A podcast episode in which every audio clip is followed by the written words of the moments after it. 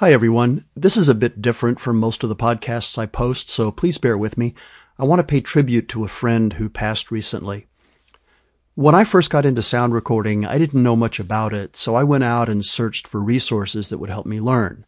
I talked with sound engineers, people at National Public Radio, and I scoured the web in search of articles and papers and videos and podcasts and frankly anything that would give me some insight into how to produce sound correctly. One day while I was wandering around YouTube, I came across a video called Getting Started with Recording Natural Sounds. It's short, about six and a half minutes, but the guy who stars in it just enchanted me.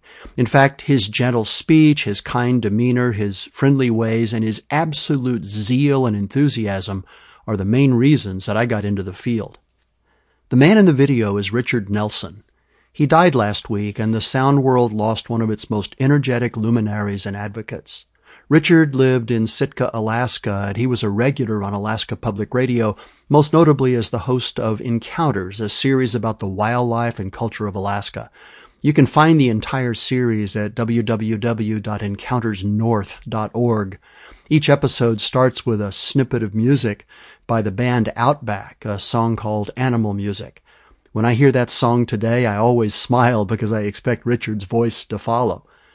I spoke today with Liz McKenzie, Richard's longtime friend and colleague and cinematographer, and she confirmed that the Encounters North website will continue to be available, including all of the radio programs and all of the videos that they've produced.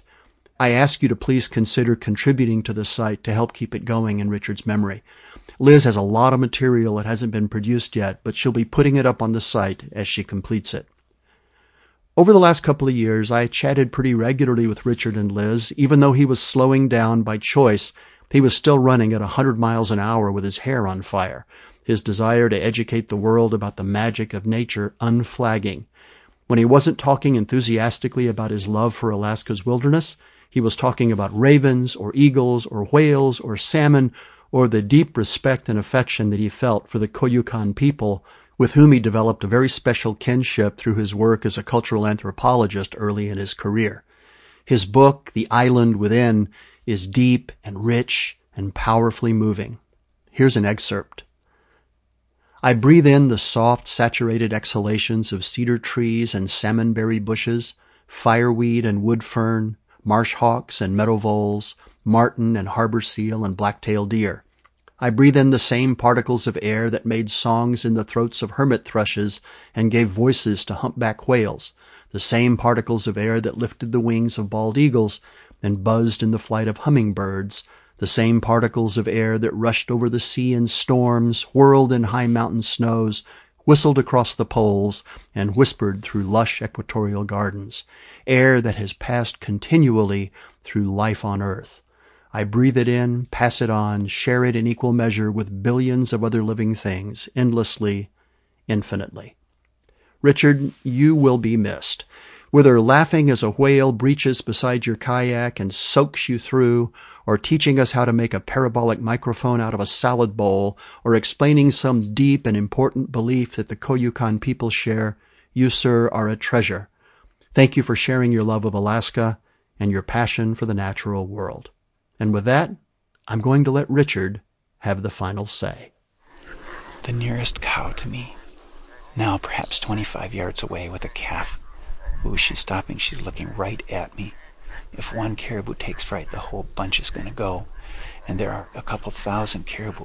Her little calf actually coming up right under her, trying to nurse. She moves her hind leg a little bit so the calf can get up under there and nurses. Oh, not for long. She walks away. The little calf now dashes off one direction, stops, looks back at its mom. As I look around, I find myself thinking again about Lewis and Clark. And in their journals, those two explorers left vivid accounts of those great American plains. They described the abundant grizzly bears, the wolves, the antelope. Above all, what they wrote about most powerfully was the buffalo in their incomprehensible numbers, migrating over those vast, open, windswept plains. Now, since Lewis and Clark's time, the American plains have been completely transformed piece by piece.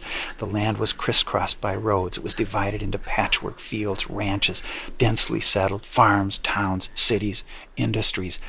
Place by place, the grizzlies, the wolves, and the buffalo disappeared until they were gone everywhere.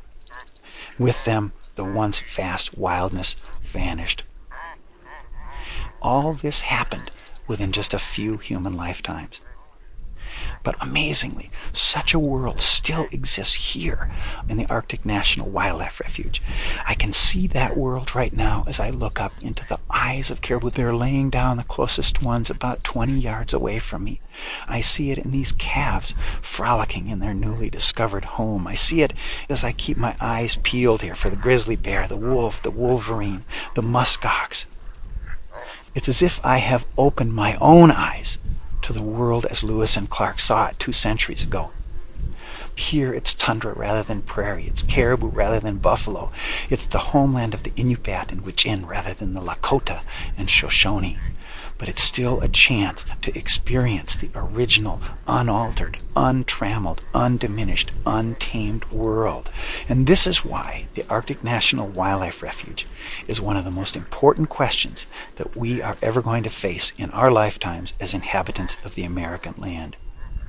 Should this place of the caribou and the wolves and the grizzlies, should it remain for these animals, for the muskox, the bears, the wolves, for the native hunters, for the seekers of wilderness? Or should it be transformed to meet our other needs, as the land of the buffalo was transformed in the century before us? The caribou moving some not more than 15 yards away. Listen. You can hear their grunting Several caribou looking at me right now. Ah, ah, one little bunch of caribou running. Listen to the clicking of their hooves. Just dashing by.